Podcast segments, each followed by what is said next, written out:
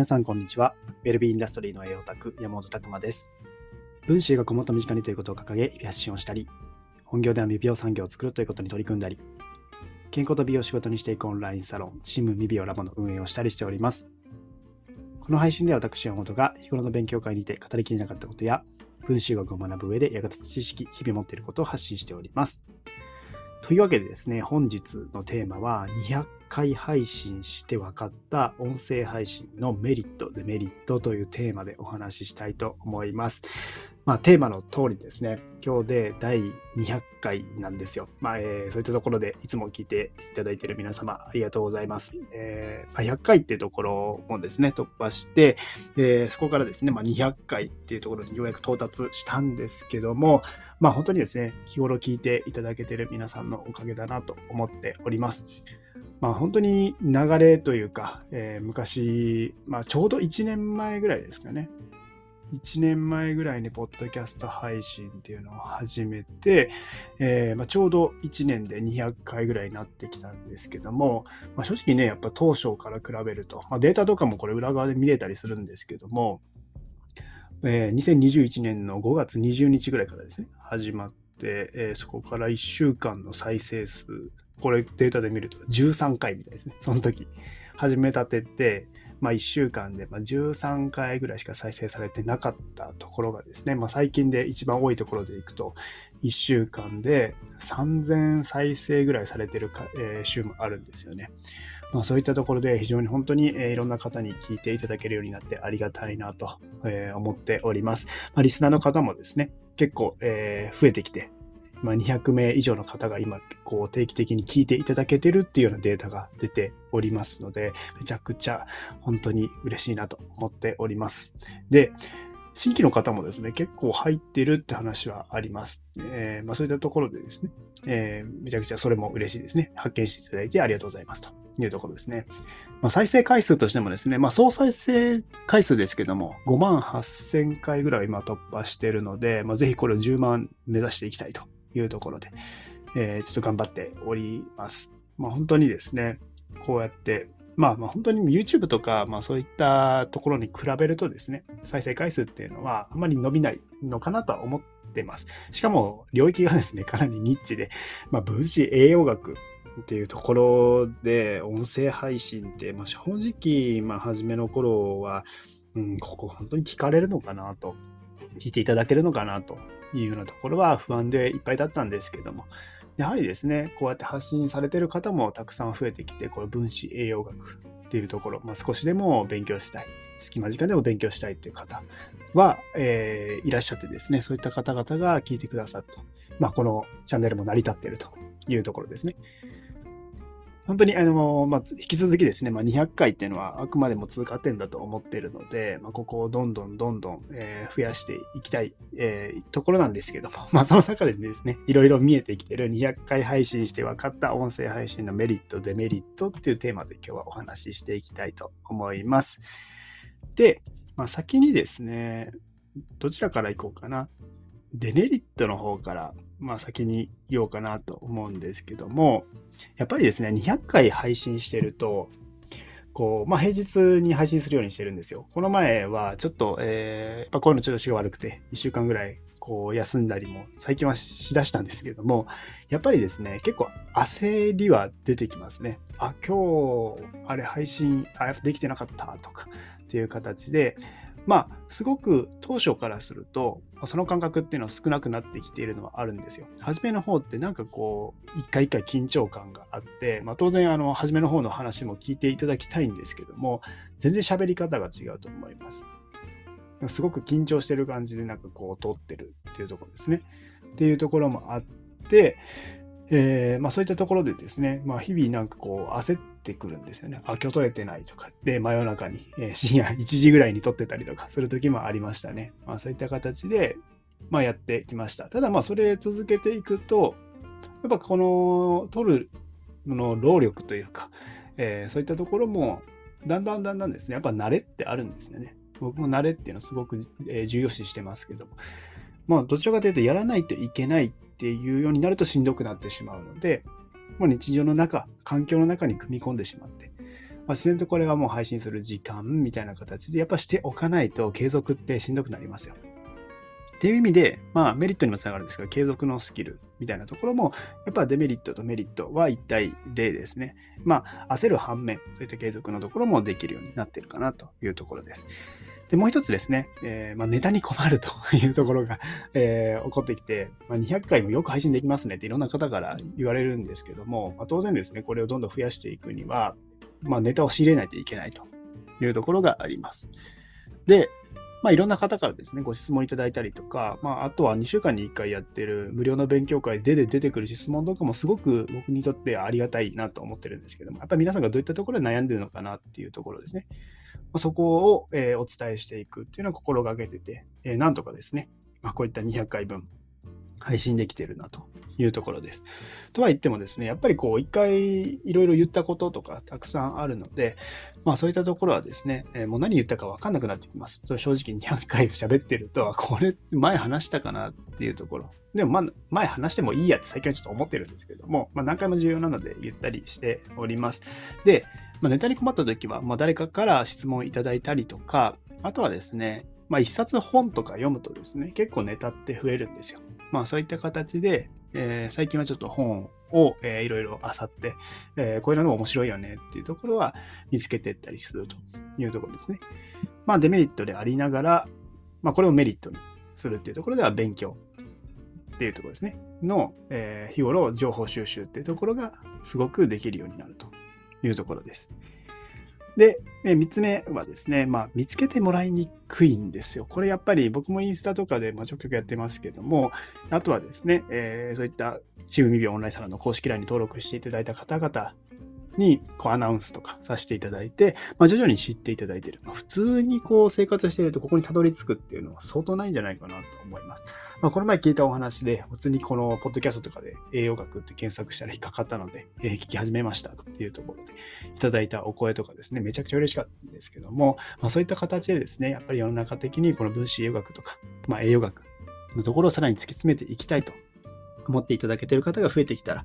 えー、もうちょっと見つけてもらいやすくなるのかなと。まあ、ここは、えー、一緒にですね、考えていかないといけないなと思っております。まあ、未病産業を作るというところも僕たちやっておりますので、まあ、そういった中でのこの栄養学の広がりっていうのも一つ考えていかないといけないなというところですね。まあ、正直これを YouTube で全部やってたらどうなってたんだろうっていうのは正直なところですね。それがちゃんとできてれば、もっともっと、えー、いろんな方に認知できてたのかなっていうのはあるんですけども、やっぱ労力かなり全然違うしっていうところですね。僕は YouTube の方は続かないなって思ったので、ちょっと音声配信ニッチですけどやらせていただいているっていうところと、まだそこで、まあ、こういったこと発信されている方がいなかったので、まあ、こういったところで一つどうなるのかなっていうのでやっていったっていうところがあるかなと思います。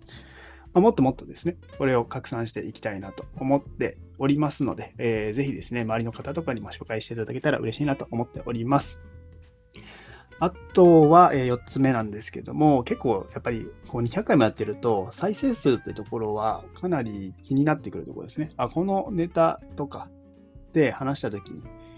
どれぐらい聞いてもらえるんだろうなと。やっぱりですね、タイトルとか内容によって結構再生数変わってきます。あ、伸びが悪いなと。まあこれ YouTuber とかの方もそうだと思うんですけども、やっぱりですね、こう、興味をひ、えー、引いていただける、まあ興味を持って聞いていただける、まあ、タイトル付けというか、まあ、そういったところもこう勉強にはなりますね。やっぱこれってちょっと再生数伸びやすいのかなって思うようなところで、やっぱり投稿すると、まあ、そこの部分が、えー、上がったりとかするので、うん、そういったちょっと、こう、あ、皆さんどういったことに興味があるのかなとか、まあ、興味を持ってもらえるようにするにはどうしたらいいかなっていうところも勉強になってくるかなと思います。あと1年やってると結構データも面白くてですね、やっぱり休みの時期、年末年始とか、まあ、そういった長期休みの時っていうのは比較的やっぱ少なくなってくるんですよね。まあ、そういったところからも結構仕事の合間とか、まあ、その通勤時間とかに聞いていただいてる方が多いのかなっていうようなところも見えてきますし、結構この数字とにらめっこしてるとですね、いろんなことが見えてくるかなと思います。で、まあ5つ目、まあこれはあのうーん、まあ言うか言わないかっていうところで、まあでもこの正直に今日は言おうかなっていうところですけども、やっぱりこうやめることは難しくなりますよね。まあ、そういったところで音声配信楽しみにしていただいているっていう声がですね、まあ、たくさんあるので、まあ、正直言うと本業の方でもやらないといけないことっていうのはたくさんこう乗っかってくるんですけども、あでも今日何か喋らなきゃっていうところで、えー、ちょっとお休みしますっていうのが、こう逆にこう200回超えてくると言いづらくなってくるっていうのは正直あるかなと思います。まあ、楽しみにしていただいている方、えー、そういった声もいただくので、まあ、そういったところはですね、えー、僕も隙間時間見つけて、この収録ですね、するようにしております。で、結構デメリットとしては、周りのこの騒音とかですね、えー、が入ってきたりとかすると、まあ、たまにですね、こう、もう一回撮るっていうのをやったりするんですよ。一応、この周りの雑音カットみたいなのを、こう、アプリとして、つけてるんですけども、で、まあ僕の家がもう駅前というところもあって、電車がガンガン通ってたりとかして、まあこのノイズキャンセルみたいなのをつけてるんですよね。まあ、そうすると若干声もこうノイズキャンセルされてしまって、ちょっとこう聞きづらい音声になってしまったりとかもするかもしれないんですけれども、まあそういったところですね、えー、様々こうやってる中で、えー、いろいろ大変なところはあるかなというところですね。まあ環境的にそういったところが難しくなるし、あとは、まあ、ちょっと今日は忙しいなっていう時でも、えー、まあ頑張ってこうしよう。まあこれが逆にですね、えー、一つはまあモチベーションにはなってるのは間違いなくて、えー、まあこういったことがむしろですね、こう活動していける原動力になっているのは間違いないんですけども、ああ、ちょっと忙しくなってきたな、どうしようって時もやっぱりあります。そういったところはですね、えー、まあでもでも、こういった形で配信できてるので、まあできるんだろうなと。それは言ってるのは自分の時間の作り方っていうところはあるだろうなっていうのを思いながらやってますね。はい、ちょっとデメリットの方ばっかり言ったので、なんかこう、いやいややってるんじゃないかって思われるかもしれないんですけども、いや、全然そんなことなくて楽しみながらやってます。やっぱり日々のですね、情報収集とかそれを聞いていただいて、えー、こう、るっていう状況ですね。そういったところもすごく嬉しく思ってますので、ありがとうございます。で、メリットの方をお伝えします。で、まずは何と言ってもですね、こう、聞いてますってこう言っていただける声ですね。結構初対面で、えー、僕は知らない方からとかでも、こう、会った時に、あ、いつも聞いてますっていうのを言っていただけて、あありがとうございますって形で本当に、えー、思うんですけども、まあ、そういった形でですね、まあ、誰に聞いていただいているかわからないのは正直あるんですけども、そういった形で言っていただけるのめちゃくちゃ嬉しいです。モチベーションにもなります。で、あと隙間時間で聞けますよっていうのもすごく言ってもらえる。ところで、やっぱりセミナーとかやるとですね、えー、僕たち基本的に、えー、まあ、この一番集まりやすいのが夜21時ぐらいからだと思ってるんですけど、まあ、人によってはですね、そこはもうこ、えー、子供寝かせてるんで無理ですとか、えー、っていう方も多いんですよ。まあ、そういった方が、まあ、このポッドキャストだと自分のですね、タイミングでまあ、家事をしながらとか、通勤時間で聞けるよっていうところ。まあ、そこはすごくメリットなんじゃないかなと思います。聞きたい時に聞きたい話、えー、興味のある話を聞けるっていうところですね。まあ、そこは、まあ、違いなく音声配信のメリット、デメリット、メリットの方になってくるかなと思います。で、もう一つ、これ最近ちょっと対応しちゃってるんですけども、これ、これの話聞いといてくださいねって言えるっていうのが、これですね、まあちょっと僕の中での頭の中の、まあ整理、辞書、えー、まあ、そういった本棚みたいな感じで置いてあるので、まあ、昨日のミーベラボとかでもちょっと多用しすぎてしまって、聞いてほしい話がどんどんあるんですけども、えー、最近言った話の、昨日デトックスの話をしたんですけども、まあ、それって、ポッドキャストで1回20分とか喋ったりしてるわけなんですよね。まあ、そういった形で、正直言うと、この、じゃあ10分の配信とか、セミナーの、じゃあ20分使ってその話ができるかっていうと、時間の関係上できないっていうのが正直なところで、これはもう詳しくこっちでもう一度話してるので、いつでも聞けるので聞いといてくださいねっていうのが使えるっていうのは、すごく、えー、いいメリットかなと思います。で実際、まあ、その方も詳しく知れた方がいいし、自分の隙間時間でそういったことが、えー、聞けたらいいし、しかも何回もセミナーじゃなくて聞き直せたりとかするしというところで、えー、この聞いといてくださいねっていうのはすごく音声配信、こういった、まあ、勉強系ですね。勉強系の音声配信のメリットかなと思います。もう一回聞きたいときに聞けるしというところです。あと、まあ、検索してもらえるっていうのはさっき言いましたけども、えー、そういった形で分子予学勉強とかで、ポッドキャストで検索していただいて、まあ、そういったところでたどり着いていただける方とかもいらっしゃると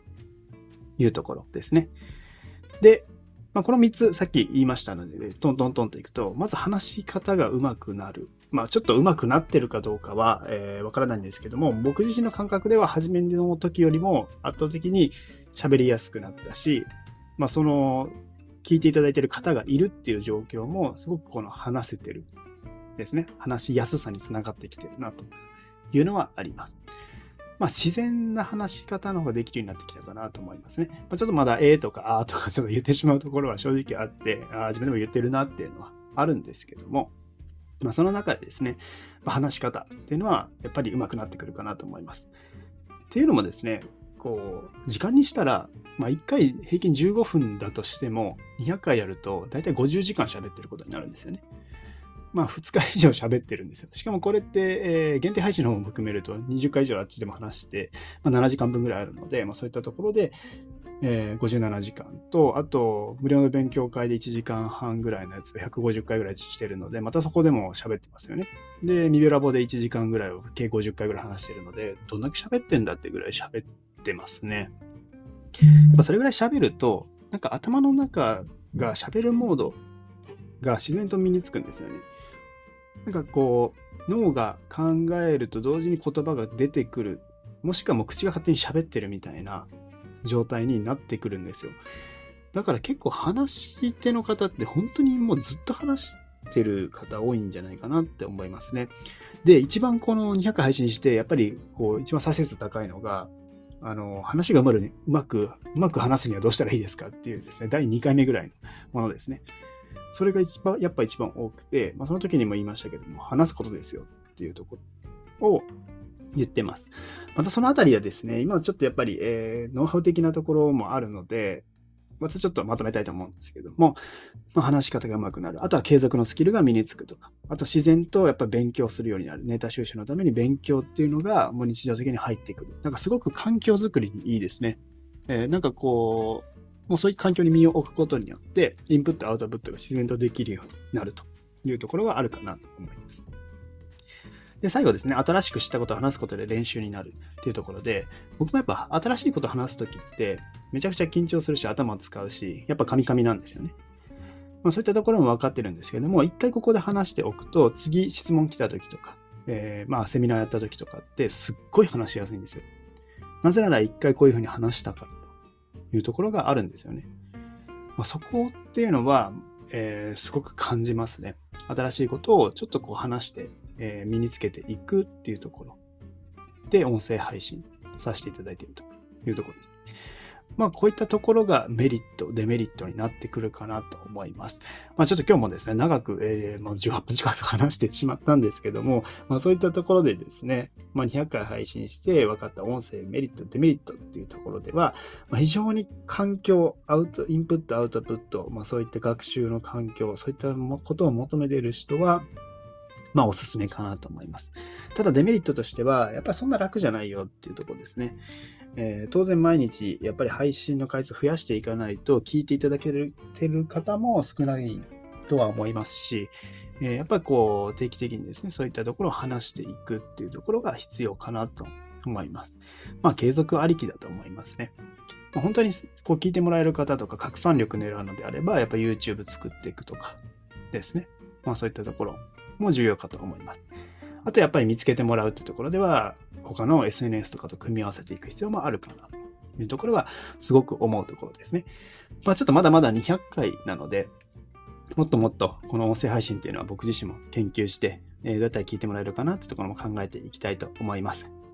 あとはですね、え、僕たちチームビオオンラインサロンっていう方ですね、微病産業を作るっていうところが本業なので、まあ、これはですね、サブのまあコンテンツというところで、でまあ、栄養学っていうのをお伝えしているところです。本業は栄養学を教える人になりつつありますけれども、でも本業はですね、未病産業を作る、いかに世の中にこういった、